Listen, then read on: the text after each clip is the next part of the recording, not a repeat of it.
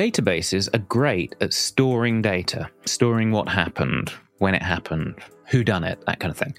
Traditionally, they're not so great at saying, this is what's happening right now. If you've got breaking news, your user wants to order a taxi right now, your customer is trying to send you money right now, but that process is failing. Those are really useful things to know as they happen. But most databases aren't built with liveness in mind. They're generally built on a theory that says first you store the data, later you can query it out. Very useful, but missing that piece of newness. And that's where today's topic comes in. We're going to take a look at Debezium. It's a tool that can tap into a huge number of existing databases and capture that sense of what's happening to them right now and turn it into live notifications, real time analytics, even just ferrying the data to other systems in a hurry. You can use it from Mongo to Kafka, or from Oracle to Kinesis, or MySQL to Google PubSub all kinds of options. And one of the things I think makes it particularly interesting is it's minimally invasive. You can have an existing data model and an existing database, maybe even a legacy database you can't touch, and yet you can still use Debezium to tap into that stream of data and make it valuable. So I think it's worth learning about, and to learn about it, we've got in an expert. We've got Gunnar Morling. He's the former project lead for Debezium, and he's now a Debezium and Flink expert over at Decodable. And he's going to take us through what Debezium can do for you, what it demands of you, and how the whole architecture fits together. So let's get stuck in. I'm your host, Kris Jenkins. This is Developer Voices, and today's voice is Gunnar Morling.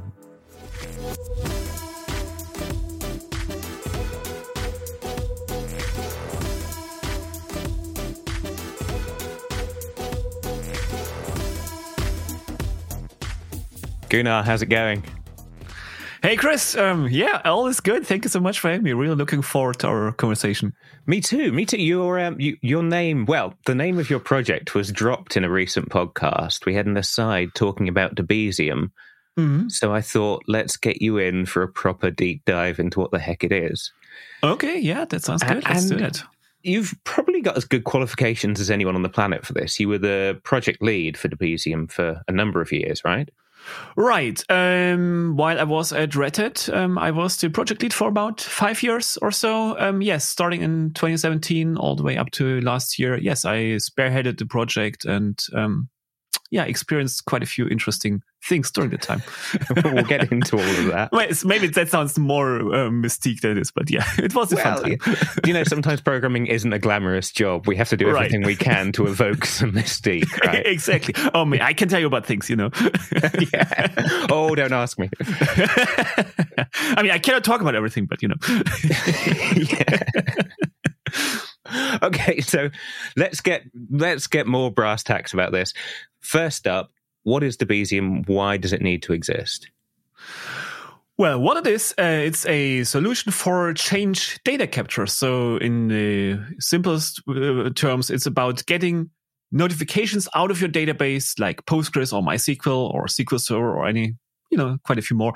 Whenever something has changed, like something gets inserted, something gets updated, or something got deleted, you want to be notified about this event and then make sense out of that information, right? So you would like to maybe update or invalidate a cache, put the data into a search index. Um, but in a nutshell, it's about reacting to changes in the database and telling the outside world about it. Okay. First dumb question. Why isn't that just a database trigger? Why is that just not a database uh, trigger? I mean, yes, triggers can actually be one way for implementing change data capture, and we can talk about you know all the pros and cons.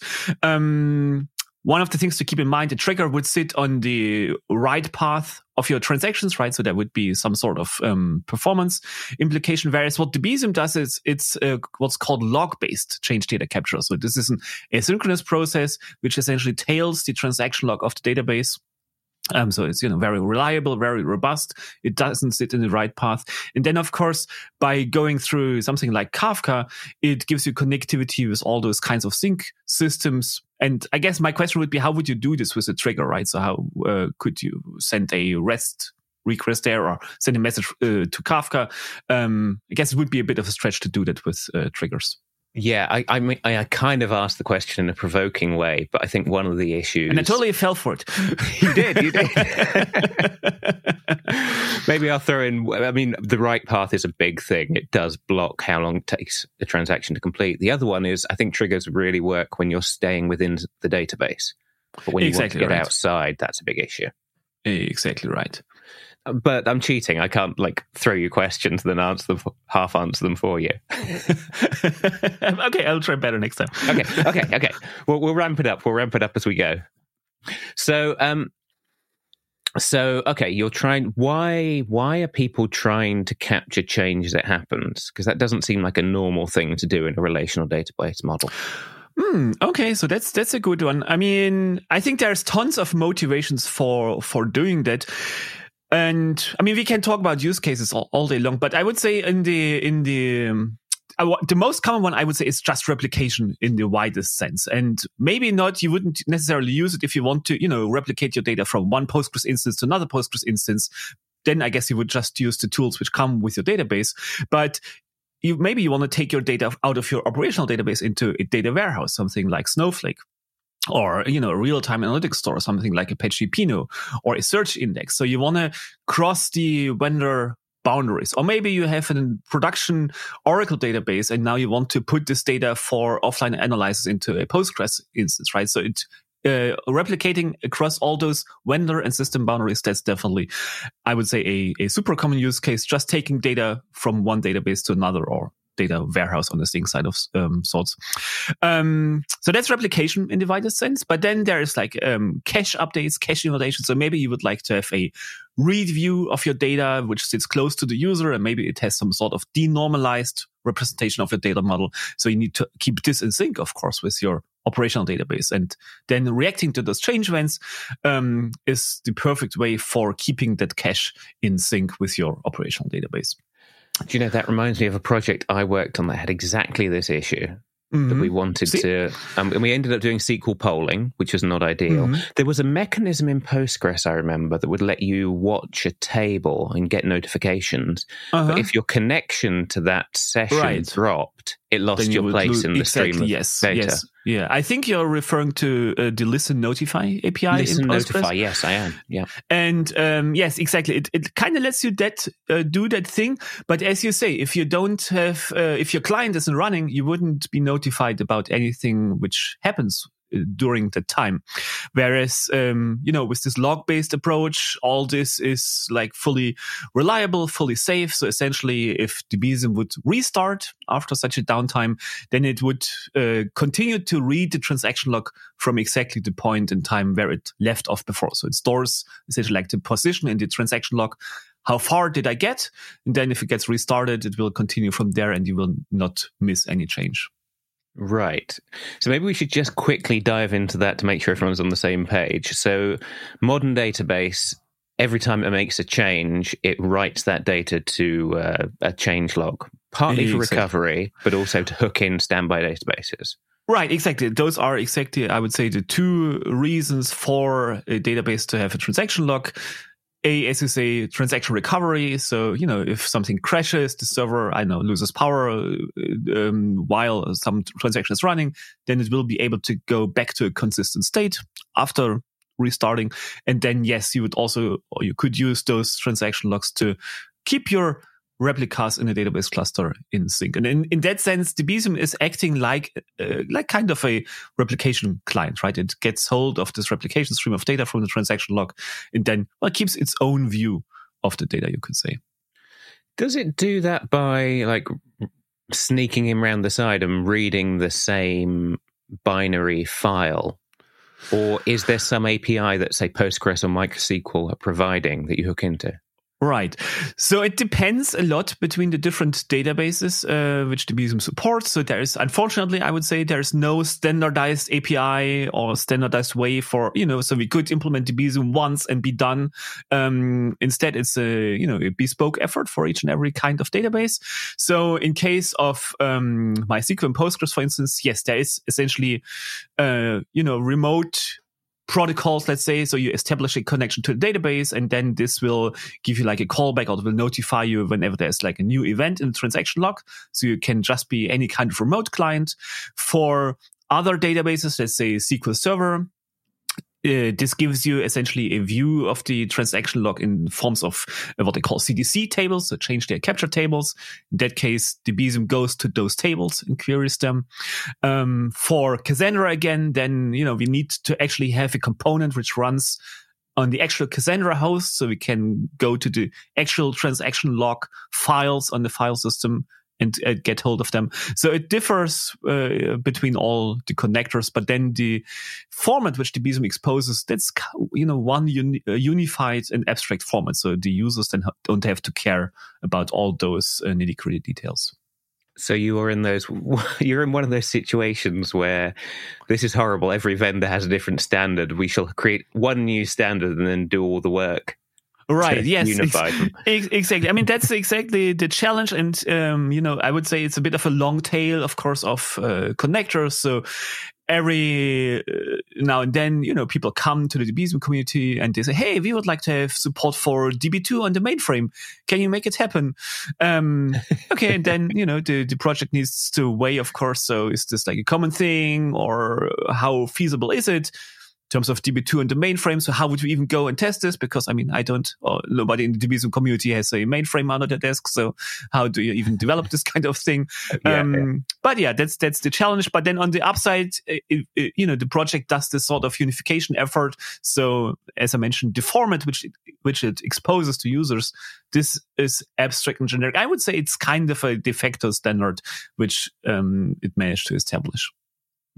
It's funny how in our industry it's only the de facto standards that actually seem to work. and the ones where three large vendors get together and announce it, apart from SQL, maybe, they all seem to flounder. Right.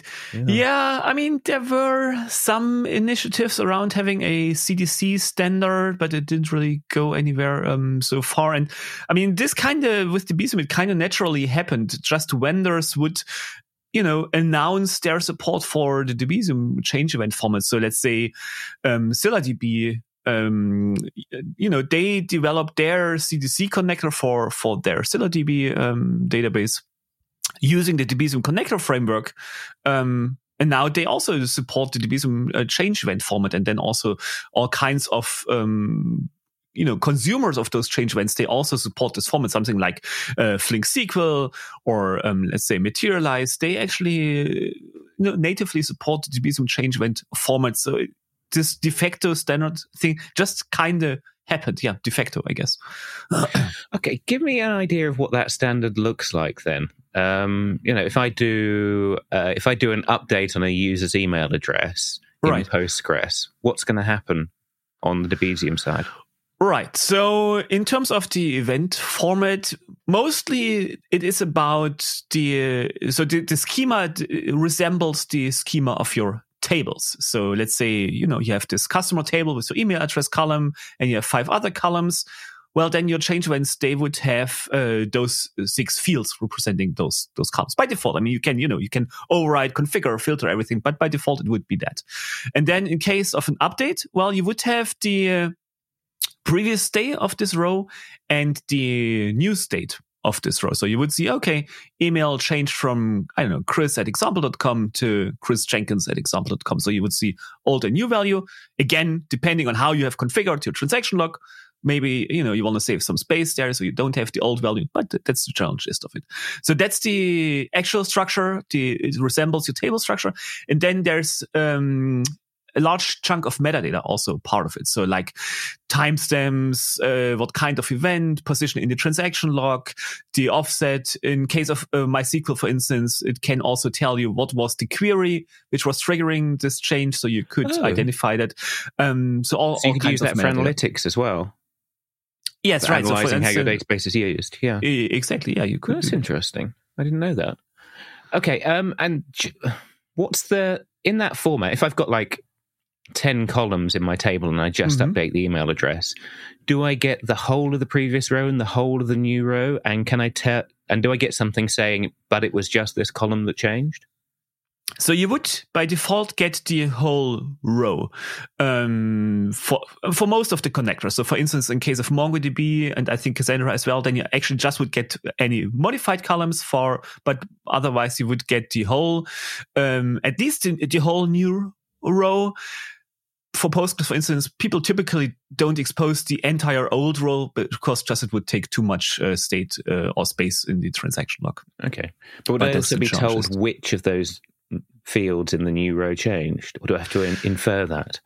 You would infer that just by comparing uh, old old and new value. Yes. Okay, okay, okay. So I've I think actually it makes sense. Um, again, I feel like you're triggering me, but I think it, my job in a way. yeah, I guess I feel it makes sense to have this as the default because not every sink system supports what we would call partial updates, right? So you, I guess you have to work from the assumption, okay, I only can write like entire records on, on the sink side, at least as a safe default. And then, of course, if you have a smarter system, it will be able to, you know, just apply partial updates. But I feel uh, in the grand scheme of things, giving you the large, the, the entire event, this this kind of makes sense. Also, if you just look at it from instance uh, from the point of view of having data just in Kafka, and then you would be able just to go to the latest change event for a given record, and this would tell you, okay, this is the state of the world at this particular point in time for this record.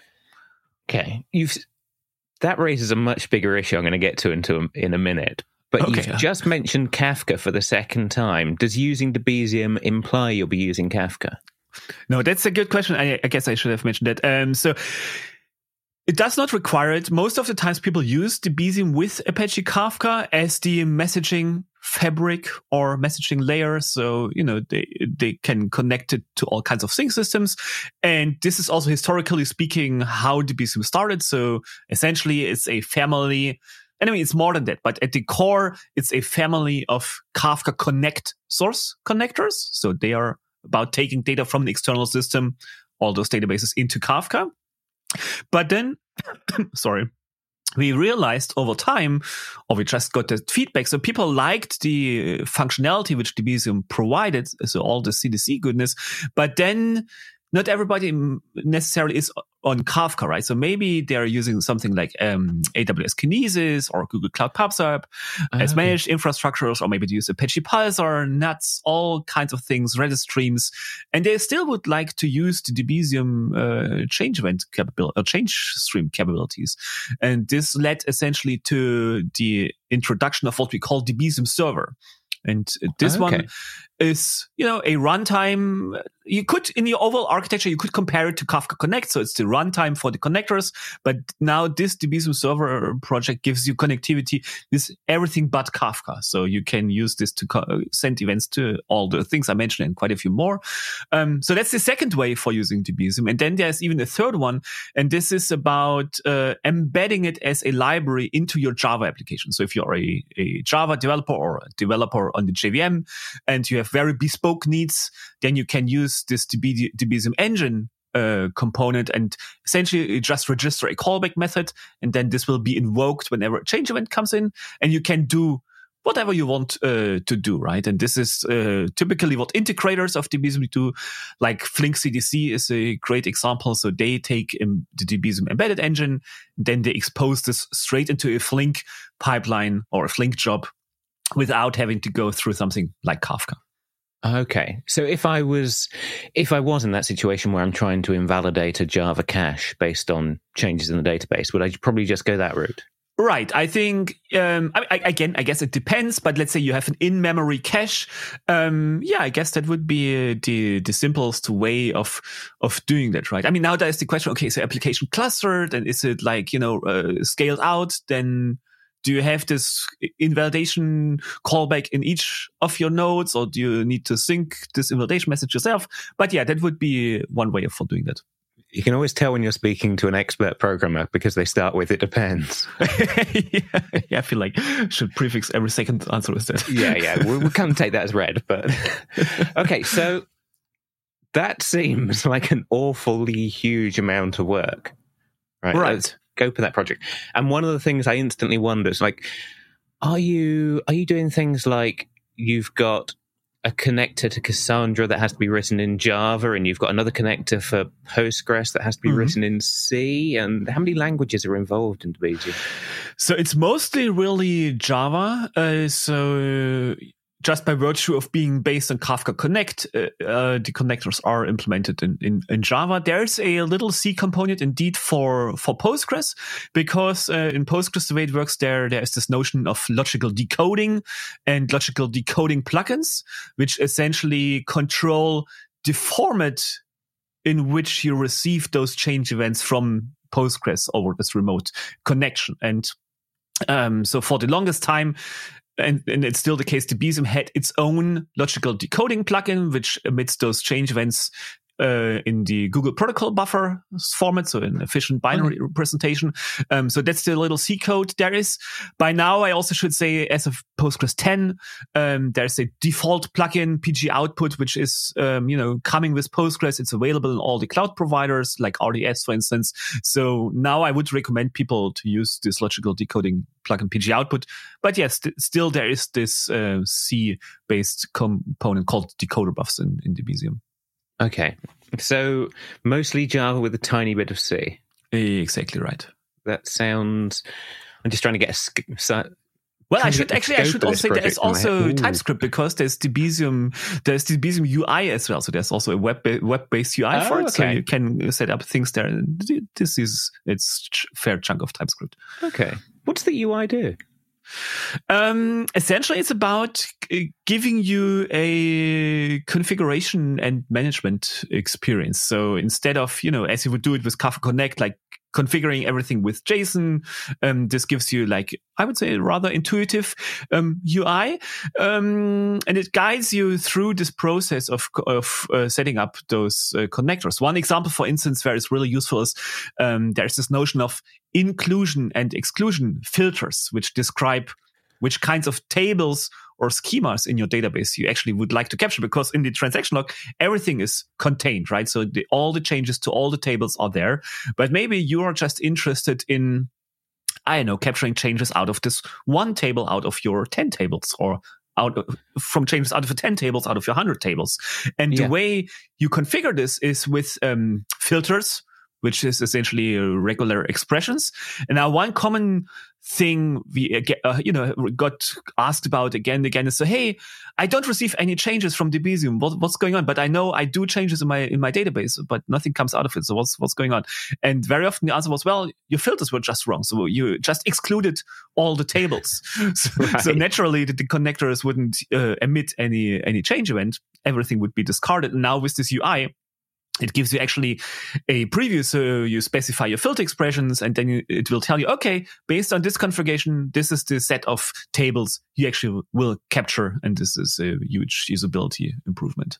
Okay, that makes me think because presumably the standard change log has all the changes to the internal tables too. Yes. Um, right. Yeah. So what's the question? So generally, I guess you. I, I would guess generally you don't want to hook into that, except maybe you want to hook into create table statements. I don't know. Can you do that? Uh, yes. So most of the times we would like to ignore any internal tables, uh, and then the Debezium connectors, they just do that by themselves. So I don't know, for Postgres, uh, sorry, for Oracle, there's specific schemas, I guess, even which you would like to just ignore. So they would never arrive, uh, um, they would never be sent out to the user. As you were asking about DDL events, um, again, it depends a little bit on the connector, what it does and what the database supports. So not all of them, unfortunately, give you an event if there was a DDL change, like I don't know, alter table or create table. Um, so for instance, in case of um, well, actually, Postgres it also it tells us that, so it, it there's like a special kind of event. Um, but yeah, it, it depends a little bit on the on the connectors. Okay. I'm just thinking I'm wondering about setting all this up, right? Right. And so you're saying that if I'm connecting to, for example, let's pick MySQL, Mhm. right?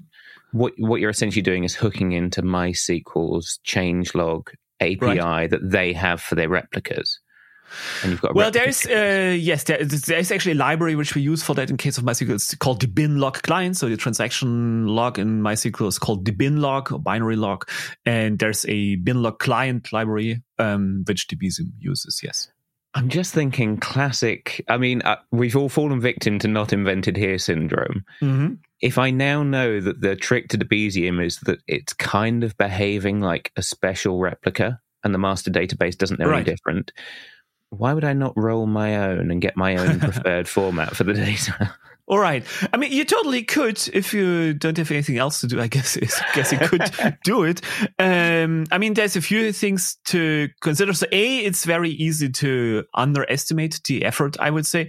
So, you know, there's things like uh, there's a very rich type system, for instance, in databases like Postgres. So you would have to implement support for all those potential types, which there are uh, in terms of data types. There is this entire notion of um, snapshotting, which we didn't didn't discuss at all so far. So if I go to my transaction logs, um, I won't have the transaction logs from last year, right? So if, uh, or, or last month maybe, because the database, as you mentioned, it uses those for transaction recovery and, and replication. So at some point it will discard all the chunks of the transaction log because otherwise your database would just run out of disk space. Oh, Now- so I've got every change, but I haven't got any starting state to apply those changes exa- from. exactly right. And, and let's say you would like to put this data into Snowflake so you can do uh, analytics. You you know you want to start with a complete view of your data, right? You don't want just to have the data which happens to be changing right now. You would like typically to start with an entire uh, backfill of what's there, and so you would have to implement this by yourself um, then you know there's tons of corner cases in terms of failovers and restarts and making sure you never miss any kinds of events. Um, again, coming to Postgres, uh, coming back to Postgres, you need to make sure like um, you acknowledge uh, the transaction log you have consumed. Otherwise, the datab- database would hold on to it for uh, forever. There's corner Oh. cases there which you can get wrong. So you could sort it all out. I mean, it's software. It's all you know. It, it's it's doable, but I I would really re- not recommend it. Um, and the other thing is, of course, um, you would miss out then on this notion of the de facto change event format, right? So you, you would come up with your own uh, event format, but then all those uh, sink connectors which support it now, um, they wouldn't support your format, right? So you would have to address that concern as well. Yeah, yeah, I can see that be a lot of. I'm just trying to get a sense of the scope of a project like this, and I think the moment you mentioned implementing the whole type universe, I was Right. Right.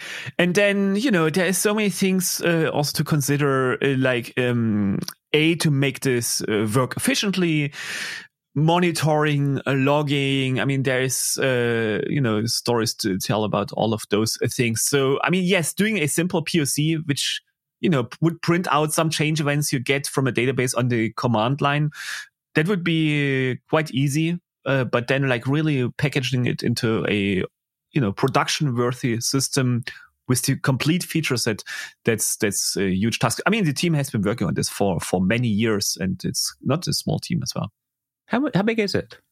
yeah um let me see. So when i took over the project it was essentially two guys uh, working it. So it was myself and another red hat engineer. So by the way i should mention that uh, so red hat is the main sponsor of the project. So you know the core engineers they are employed uh, by red hat. But then there's also other companies working on connectors under the Debezium umbrella. So folks like Stripe or or uh, Google, who did their uh, connector for Cloud Spanner, they do this uh, as part of the Debezium community. Or Instaclustr, for instance, they work on the uh, Cassandra connector nowadays. So it's quite a few companies rallying behind it. But let's say in the core team, I would say it's like seven or eight engineers um, by now, so, something like that. I'm curious. I mean, uh, this is kind of an aside, but since you mention it, I want to know what's why Stripe? Why a payments service? That's a good question. I don't know, to be honest, what their uh, use case is. But um, if I had to guess, it would be feeding data to their analytics store. That's that's definitely a common thing. Um, okay. I know, yeah, there's organizations like SugarCRM. They work on their um, CRM tool they have SQL Server and um, they, you know, have tons of CDC use cases. So, for instance, they made a huge contribution towards uh. Um, so they could enable their deployment of hundreds of uh, connectors. And for instance, just by means of this scale of use case, the core team, you know, we don't really have the capability to test with 100 uh, databases and just getting this feedback and then also the contributions from those companies is like super valuable. Okay, yeah, I can see that. Once you're, I can see their use case, and I can see they're large enough their use case to be, become exactly. dedicated to an entire person supporting it. Exactly. Yes, yeah, and then yeah, they, I mean, sense. they have you know this, I know this weird edge case. So yes, if we run Debezium on 500 databases and then we do this particular thing, then it doesn't work. And okay, yeah, so let's let's fix it. But there's no way in the world for how uh, the team could you know get on top of that by just by themselves. Yeah, yeah, 500. Well, 500 machines is becoming tenable, but it's still a lot to ask for an open source project. Exactly right. Yes. okay. Okay. In that case, let's get let's get into um, the idea of snapshotting, which you mentioned, because I mm-hmm. could see I could see my first use case for Debezium would be capturing things to send email notifications, right? Mm-hmm. And that I just need to know what's happened. Mm-hmm. But the analytics case yeah, I do need to worry about getting the whole world, which I can't get out of the change log. How do you solve that? Right. So the way it essentially works is, um, in the simplest case, it just, you know, first of all, the connector will, upon startup, it will get hold of the transaction log and it will just, um, you know, get a reference to the current position in the transaction log. Um, that's called the offset. And then it will uh, start a snapshot transaction. So to make sure we, uh, you know, we scan all the tables uh, which are there. I mean, again, coming back to your filter configuration, right? So it would scan through all the tables you you want to to capture. You also can customize this. So let's say you work with the notion of logically um, deleting your data or soft deleting your data. So maybe you just want to export like your non-deleted data into your uh, analytics store. So you could exclude all those um, soft deleted records. So you can do that. And then once um, this snapshot uh, process has completed, um, then it would start to read the transaction log from this offset which you memorized before. So essentially, this is to make sure that there's nothing lost in terms of changes which happened while you did uh, this this snapshot. Okay, so you're you're kind of pinning the transaction log, going to another window logically, and saying right. select star from users, right. exactly, and right. then coming back. Okay, Th- does that can those two run um, asynchronously? It's not not blocking anything. Yes, um, right. So this isn't uh, blocking anything. So, for instance, coming back to Postgres, I feel like I'm saying Postgres all the time. So let me say Postgres another time. we're, so, we're, definitely guilty on developer voices of saying Postgres to mean generic, good quality relational database. Yes, exactly. And, and they just get so many things right. And, and for, also in this case, so they have this notion of export, what they call exporting snapshots. So essentially, uh, the way it works, you create what's called the replication slot. So this is essentially a handle to a transaction log. And this, you know, is a pointer to how far you have read the transaction log. So you start this replication slot. This gives you back the uh, its starting position, its starting offset. Now you can, uh, and, and the optional, you also can say, I would like to export this offset as a snapshot, which then means you can start a another transaction at this particular um, offset, and oh. you could even oh. do multiple ones. So let's say Debezium not quite sure whether they do it by uh, by, by, now, um, showing a bit that I've stepped down from the project. But uh, at least uh, in theory, and it totally should be the case, you could have multiple snapshot transactions all at the same offset, so you could read multiple tables or even multiple chunks concurrently, just you know to to speed up things. Um, and then once you're done, you would uh, uh, start to consume from this um, replication slot and you would just be sure you haven't missed anything. And also, of course, any new changes can come in during that time. So yes, that that would all uh, be async. Okay, so you're doing like a, almost like a point in time query that, yes, you can then synchronize exa- on both exactly, sides. Exactly. Okay, I um, we should link to this in the show notes. But I saw you had a talk at Current, right, uh, which I watched and was very good about how that process so is now being overhauled. Right. You want to say a bit about that? Tease yes. your talk? oh, yes. Let's definitely talk about this notion of um, incremental snapshotting because, I mean, so Debezium always had this notion of, let's call the initial snapshotting as I, you know, roughly described it. Um, and then there were a few issues with that. Um, so, for instance, you couldn't change easily those filter configurations. So let's say um, you know, you have set up your table filters in a way you capture 10 out of your 100 tables. And now there's, uh, you realize, oh, actually, there's another 11th table, which I also would like to, to capture. So you would change the filter configuration. But then in the traditional snapshotting approach, there was no way for you to actually also capture now this 11th table and then, you know, continue to stream the changes for all the 11 tables. So this was something which just wasn't doable very well. You mentioned, uh, yes, the transaction log gets pinned during this initial snapshot. And, and uh, that's exactly right. Because, um, well, as we don't consume from the transaction log while this uh, snapshot is running, it would you know use more and more disk space while this traditional snapshot is being executed. So you're Again, saying freeze that point in the transaction right, log while right. I select star from ten tables. Exactly, and that and, can get big. Yeah, and that can be big. I mean, the snapshot can run for multiple hours or many hours if if you have a large amount of data. Um, so that's that's maybe not desirable. Then you know sometimes people just want to re-snapshot a specific table. I know maybe they've like deleted their Kafka topic accidentally. You know, should happen. Or maybe they just want to like backfill a new a sink system they they stand up. Um, so they would like to re snapshot a specific set of tables, and this wasn't something which was doable. And all this is now supported with the notion of incremental snapshotting I'm not sure whether we can, should go or can go into details, uh, but essentially it inter interleaves the events you get from the uh, snapshotting phase and the stream reading phase, so they happen uh, concurrently. So all those uh, you know uh, problems are kind of solved. Also, you can trigger them interactively, so you can uh, interactively say, I want to capture this table customers, and it will go and do this while it continues to read from the transaction log. So, okay. uh, yeah.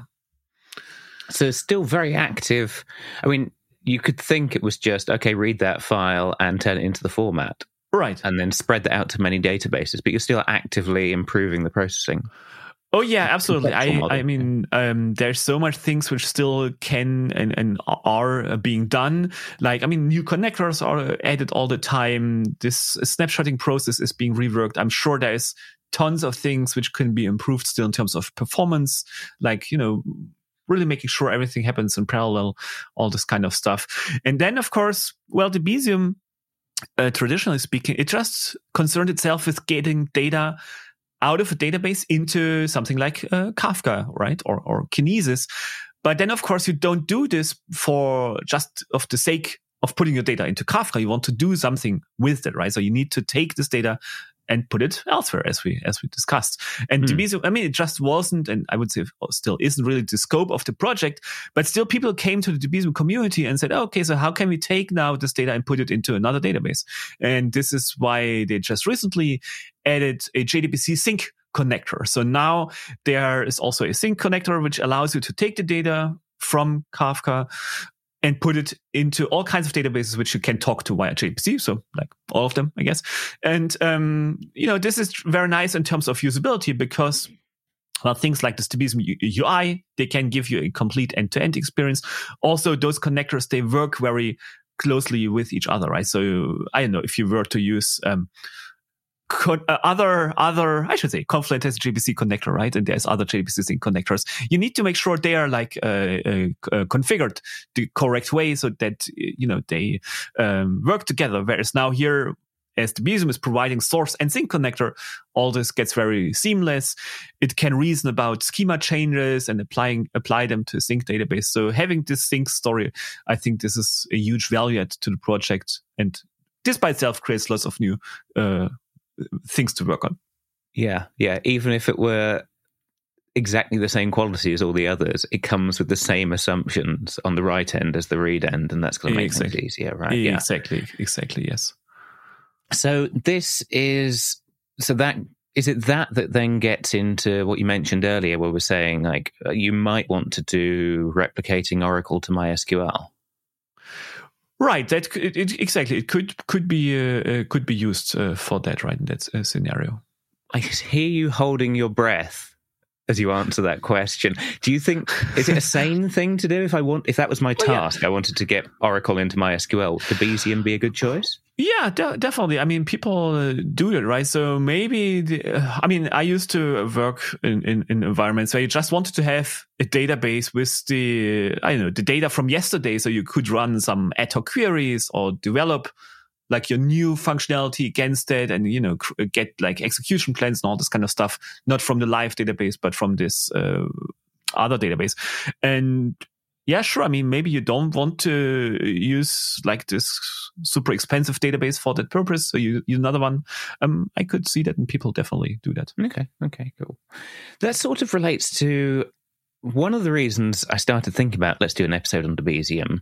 We did, as I mentioned, we did this episode on uh, real time um, data streaming and why we care Okay. with Thomas Camp, and we were considering like if you've got an existing batch based system, stuff feeds into let's say MySQL Mhm. through to your website. You know, you know, standard architecture, and you want to say, I would like to get into real time eventing. I can see some advantages to it, but change is expensive and new projects are risky. What's the minimum step I could take? Would that be just turning your database back into a real time stream of events using Debezium? Is that a sane first step into the real time world? Mm, so I'm not quite sure whether I fully understand what you ask. So you have Okay. a batch-based architecture, and, and you want yeah, to just imagine a traditional stack that where there is MySQL at the, Mhm. the heart of it, and you're doing transactional updates to Mhm. stuff, and you would like to start doing real time notifications to clients or something. But you Right. don't want to overhaul the entire Oh, thing okay. and say, okay, let's have an 18 month project to do event Right. systems that's going to actually take three years that's going to fail. right. Is yeah. Debezium your minimum Oh, yeah, crack into yeah. the world of real time? Right. No, I think yes. I think that's a fair assessment. Um, and people very commonly do that. And actually, often there is this uh, scenario. Yes, they don't want to touch the source code of the application. Sometimes they cannot even touch the source code of the application. I mean, I remember Yeah. at the past job we had this war uh, or, or jar running on our application server and nobody had the source code any longer so Yeah. just it was running just fine but you couldn't change it because the source code was gone so you know there's definitely this kind of world and sometimes people just shy away from it um I mean, of course, you need to be careful about it, right? Because if you are in that sort of situation, typically your data model also is maybe in a bit of a non-ideal state. And now the question is, um, do you want to propagate that to like your new world, right? Uh, so maybe I know, maybe you want to use this for migrating off of a large monolithic application to microservices. That's definitely a common use case. But then maybe you want to, uh, you know, uh, shield those new microservices from all this weird legacy modeling. Let's say you have a database and there's like column names can only be like 30 characters long. I mean, third, there's such a database. So, um, you know, you want to have some sort of transformation layer in between oftentimes.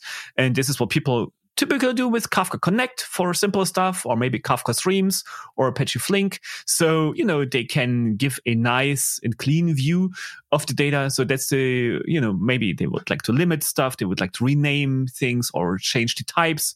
I know maybe everything is a string in your old database. You would like to expose proper uh, yes, proper data I mean, stuff happens, right? So Yeah, yeah, I've um, seen it. I've seen it. We've all seen it. We've all seen it. Um, so having some sort of uh, transformation layer between like your old legacy world and the new world often makes sense. And that's the thing I would advise people to consider, not just to use CDC to expose the weird oddities, but make sure, you know, to put some consideration into this uh, to provide properly crafted data contracts. Yeah, data contracts is the thing, isn't it? I guess what Right. you're saying I'm is working, that I'm like, working on a blog post right now. Uh, yeah, you are a prolific blogger, and we will link to your blog for oh yeah, that's amazing. all your Thank wisdom. you so yeah, much. yeah. But, but I, I guess what you're saying is that Debezium is the same way to turn a batch system into a series of real-time events. But then there's also the semantic journey. A, a Exactly. series of JSON packets that say insert and update is not the same as an event system. Yes, exactly. So, um, I mean, there's so many things to say about it, right? So, first of all, there's of course the question about granularity of events. Uh, so, he- all, what uh, CDC does, it's about table level or row level events, right? So, but maybe I don't know, uh, you were to model your application in terms of domain-driven design. You have something like aggregates, um, and in a relational database, they would be persisted in multiple uh, tables, right? So let's say just a sim- simple example, a purchase order, and it has you know multiple order lines. So in your relational database, this was would be stored in two uh, tables, one for order headers and one for order lines, and then there's a like a one to n relationship between the two. Oh yeah. So now you would get those table level events, but maybe what you actually would like to have is an entire event which describes the entire purchase order. Um, And now the question, of course, is how do you, uh, you know, achieve this task? And again, stream processing can help that with that. So you could use something like Flink SQL for joining those raw streams and exposing a higher level stream, which then has like a nested data structure. There are things like the outbox pattern, which can help with that. Um, but which then also would require, you know, to modify your application and actually emit those outbox events. So maybe in a legacy kind of use case, it's not desirable. Uh, yeah, the pain's got to go somewhere. Exactly right. Exactly. That does raise the question of um, how Debezium handles transactions. If I've got that order header and the individual order rows, am I going to get that as one transaction in the Debezium log output, Mhm. whatever you call it? Right. Uh, great question. I, I love that. It's uh, kind of my favorite thing. Uh, so no, no, by default, and what you get right now is um, you get those events one by one. So let's say you have your one purchase order and it has uh, three order lines. You would get those four events. Typically, by the way, in Kafka on, on separate topics because there's a correlation between the table name and the topic name by default. Um, and also, it wouldn't have like strong ordering guarantees. So it could Oh. happen that you receive one of the order line events, then you consume the order header event, and then you get the other two order line events. So, um, you know, you get them one by one, but still you can correlate them. And this is uh, possible because each of the events contain their the, transaction ID where they um, are sourced from. So you would see for all of your four events, okay, they are originating from transaction one, two, three. And now what the Debezium also can give you is another topic which tells you about the transactions which have been executed. So on that separate topic, you would receive a message, okay, uh, or an event message, um, an event, sorry, transaction one, two, three has started. And then you would receive another event which tells you, okay, transaction one, two, three has committed. And by the way, in this transaction, there is one event for order headers and five events, sorry, three events for order lines. So you have this information. And now you could use all this to implement some sort of buffering logic, either in your sink system. So you could put the data into some sort of staging area and go, you know, and uh, essentially just propagate the events once you know, okay, I've received all those four events which I expect from that transaction. Or again, you could use something like Flink to implement this in a, uh streaming fashion. Yeah, there's so there's a bit of legwork and almost detective work to reassemble what those atoms of change Right. mean semantically. Yes, Yeah. exactly. I mean, the problem is, and people sometimes ask about it. So, hey, can't we get a single event for an entire transaction from Debezium?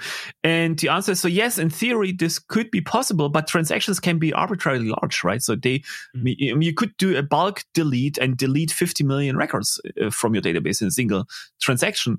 And there's just no way we could give you any a single event which describes 50 million records. So it would be Yeah. just way too large. Also, the if we just go back to the simple order example, there's no guarantee they've got one transaction per order. Right? It could be batched up with lots of other things that happened in that transaction. Yes, I- I- exactly right. So, Yeah, yeah. I mean, uh, yes, t- t- totally. So you would have to reason about that as well. Okay. Why don't we? Why don't we, as a slight aside, because um, I don't know that much about Flink, and I know mm. it's now part of your day job at Decodable. Give me the overview of how you might recapture that order event in Flink.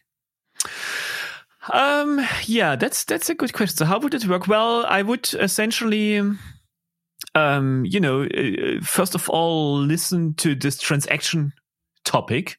And then based on that, I would implement some sort of uh, buffering logic. So I can have state stores in, in, in Flink. And, and first of all, I wouldn't probably wouldn't be able to do it right now in Flink SQL, right? So I would have to do some Java programming. But so I could implement some buffering logic, um, which essentially compares those those events and sees, okay, um, you know this this event is for for a specific transaction i haven't received all of them yet so i would need to put this into a state store um, and then you know more events come in. And then you would uh, be able at some point to see okay i've gotten all of them so now i can actually go and emit um, this what, whatever the aggregated structure from that that should be.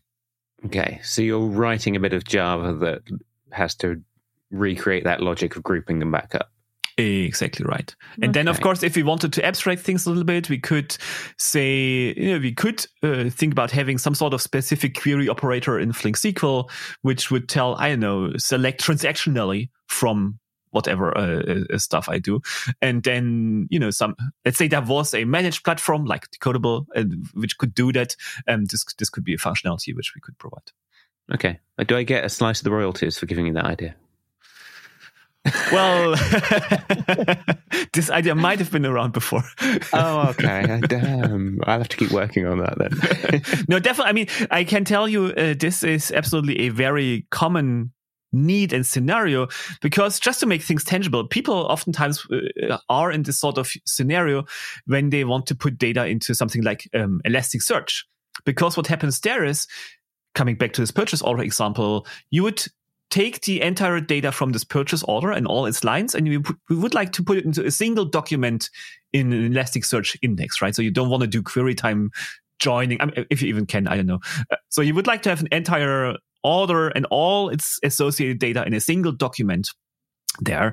And now the question is, if you implement this um, as is with Flink or Flink SQL, well, data would come in on those two source streams, orders and order lines, and then this join would run, but it would run whenever a new event is coming in. So essentially, you would materialize this join when you have a, a single order line, and you would put this into Elasticsearch. The next per, the next line comes in, so you would materialize it again, and you would have an order with two out of three order lines. So you would have like a partially complete view on the world. Now, let's say the user ah. comes at this point in time and they go to Elasticsearch and do a query, you know, depending on the specifics of, of timing and so on, they would get like incomplete search results, right? So ideally, what those people want to do is they would only write to Elasticsearch once they know, okay, now this document actually is complete, and this is, uh, you know, uh, the complete view of of this data. So this is a very common requirement. Um, and yes, using those transaction marker which we have in Debezium, this is a way for for solving it. And again, by the way, the Stripe guys they spoke at Flink Forward about how they implemented that, so it's uh, already happening. Okay, I'll have to link to that in the show notes. Dig that one yeah, up. Yeah, definitely. It's again we're coming back to the old chestnuts of transaction boundaries, normalization, and denormalization. Yes, I mean. Yeah. It's same, same, but different, right? yeah, yeah, they're always with us. exactly. so, um, I, I think we should probably end on like what's what tends to be the simplest use case that people start with, and what's the most ambitious or crazy use case you've seen? Okay, some real world things to take this right. I mean, most simple. Definitely, I would say feeding data to OLAP or OLAP stores or, or data warehouses. I feel like that's the that's the most common thing people uh, would do. By the way, also we didn't really touch on, on, on, latency and why it is so interesting to do this all in real time. So I know of people who take the data from the operational MySQL clusters and put them into Google BigQuery so they can do analytics there, and they have an end-to-end latency of less than two seconds. So it's real like kind of instantaneous. And you know, this opens up many interesting possibilities, right? So to be able to go to your data warehouse and have a live view on the data. So you could drive dashboards off of that and, and all this kind of stuff. So I would say that's like, you know, the, the, the most common and I would say also simplest use case. Well, yeah. um, in terms of most complex, that's that's an interesting one. We have an interesting one um, at uh, Decodable where we actually use it for propagating changes from our control plane database to our um, data planes. You know, when people create like new things in in Decodable, like a new connection, we would like to react to that so we can then materialize the resources in our data plane. Um, so that's, I guess, is a bit more on the advanced. Because you're doing and like a software as a service, uh, Kubernetes. Exactly. Yes. You submit right. a request, it turns into running. Exactly. Right. Yeah. It should be like reli- reliable and, and, and all this kind of stuff. So, um, and we, can we use uh, Debezium for that? But then also there's this entire notion of, um, yes, we touched briefly on it, like uh, migrating, um, from a legacy application to maybe microservices or a new world of, of, of applications. Um, I think this is more advanced because it has a strong notion of stream processing and like massaging the data, denormalizing it, putting it into new shapes. Um, sometimes people choose to use just something like Kafka streams of Flink SQL to continuously update uh, materialized views. Um, you know, so I don't know, maybe they want to have like the revenue per category in specific time windows, and this should be updated in a, like a continuous fashion. Um, I guess it's also a bit more on the um, um, advanced uh, side of things. Okay. I'm, I'm going to cheat. I'm going to break my own rules. I'm allowed to because you. I know you did a talk about this as well, and you hinted about it, and we really shouldn't leave without discussing this. Okay, let me let, let me guess. From leg- going from a legacy system to a microservices system. Yes, I can I can begin to see how that fits in, but you did a whole talk about it. I can't see. Give me a teaser on how Debezium fits into where micro we're migrating to microservices. Oh, okay. Yeah, yeah. I'm so glad you asked. Um, so there's an interesting pattern there, which is called the strangler fig pattern. Strangler um, fig. Right. So the idea is right. the idea is, you know, uh, so there's this strangler fig plant and it kind of wraps and strangles and it, it, its tree, its host tree. And at some point, this old tree um, dies off. I don't makes does that make sense? I know, but so it's you know it strangles around that old thing and grows from there, and that that's kind of the picture uh, for that uh, uh, migration um, approach. So the idea is you don't want to do like a huge big bang migration where you, as you say, you work on this for three years and it takes another three years and then it fails. So rather, you want to go gradually and, you know, you want to reduce the risk and you want to go step by step. So yeah. the idea is you take one chunk of your functionality. Maybe you start with a single view in your web application. I don't know, like the order history view. So that's the thing you want to serve from a new, you know, shiny microservice written in Clojure. I don't know, something like that. Um, yeah. And so you start to uh, extract this functionality fr- uh, from the monolith into your new uh, microservice. It's its own thing. And of course, this should now have its own state store. It should have its own database, right? So you don't really want to share data stores across uh, service boundaries. Um, so you would have it would have its own uh, data store, and then you would use uh, CDC to propagate all the writes, which and, and, at this point still go to the old uh, monoliths. So you would go propagate all the changes from there over to this new database of the new microservice. And then in front of everything, you would have a routing component, which essentially says, okay, this is a read request for the order history view. So I send this over uh, to the microservice and let it serve from there. And everything else should still be served from, from the monolith. So all, all, you know, all the other reads, all the writes for that part of the domain, they still go to the, to the monolith. But I have this read functionality, which already is served from the new service. And you use okay. CDC to, you know, gradually extract data from the old database to the new one, keep them in sync, and then you could you would keep going, right? So you would extract more functionality. At some point, you would say, okay, I, everything which is related to purchase orders, this should now be owned by this new Clojure service, or I don't know, Elm or, or, or, or Zig? What's your favorite language these days? So uh, let's say Haskell. We don't mention Haskell. Yeah, right. So this is new here. Haskell service. Does anybody build web service in Haskell? I don't know. But so you, you yes. do okay. So you have this new Haskell service for purchase orders, and you know this receives now reads and writes for that part of the domain Yeah. But then it could still be you have functionality in the old uh, application context, which needs to know about purchase orders, right? So essentially, now you could say, okay, I also propagate changes from purchase orders back to the old world, so we can, you know, I don't know, reference the data there and so on. And you, yeah. so you would do kind of do it like bi-directional, but you would just have to make sure you know that for each part of your domain for each table essentially or each aggregate i don't know there's one system which is in charge, right? So you, what you would, should want, what you should avoid is like having writes to, I don't know, customers or purchase orders on both sides of this architecture, because then you would end up like propagating them forth and back in cycles and it would be kind of weird. Yeah, you end up with a reconciling multiple master databases problem, which exactly. is always horrible. Exactly. Yeah. So you should you yeah, shouldn't okay. do that. But otherwise, Haskell for your web services, go for it. I'm gonna have to do a whole episode on that because it's very nice. Oh yeah, I will watch yeah. it. Maybe I'll do a coding walkthrough or something. But okay, okay, we'll link to the full talk, but that gives me the picture. And I like incremental migrations. Exactly Big bang projects are often disastrous. Yes, absolutely. It's it's a nightmare, right? And then and, and with that um, approach, you can you know you can go at your own pace. You can pause. Maybe at some point you realize, okay, I'm happy if I've just extracted those uh, three things into their own services, and the rest can remain in the old system. So you can do that. Um, so it's really it's about minimizing risk, right? So you don't want to change everything at once, um, and then nothing would work maybe. So it's about risk management. Yeah.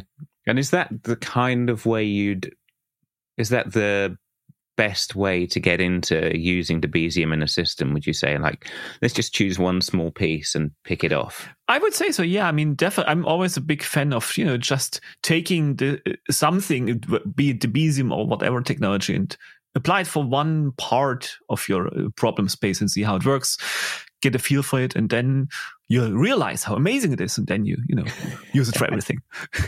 I think that's a perfect tagline to end the episode. Absolutely, awesome. You know, thanks very much for joining us. Absolutely, it was a great pleasure, Kris. Um, thank you so much for having me. Thank you, Gunnar. Now, we dropped quite a few references in that discussion, so I'll compile them all together and you'll find the links in the show notes as usual. I'm going to add in another link there. We kind of touched on in that discussion why you can't just use SQL polling to get real time data out of a database. You do have to look at the transaction log if you don't want to lose data. If you'd like some more detail on that, there's a really good talk by a former guest of ours, Francesco Tisiot, and he can tell you some horror stories from just relying on JDBC. So check that out if you want the full argument as well as that sort of back reference, I'll give you a forward reference as well. We need to have an episode on Apache Flink, and it is in the pipeline. So if you want to catch that, now's a great time to click subscribe and notify. And if you've enjoyed this episode, please take a moment to like it, rate it, maybe share it with a friend. You know where to find the buttons, so I leave you to it. Until next week, I've been your host, Kris Jenkins. This has been Developer Voices with Gunnar Morling. Thanks for listening.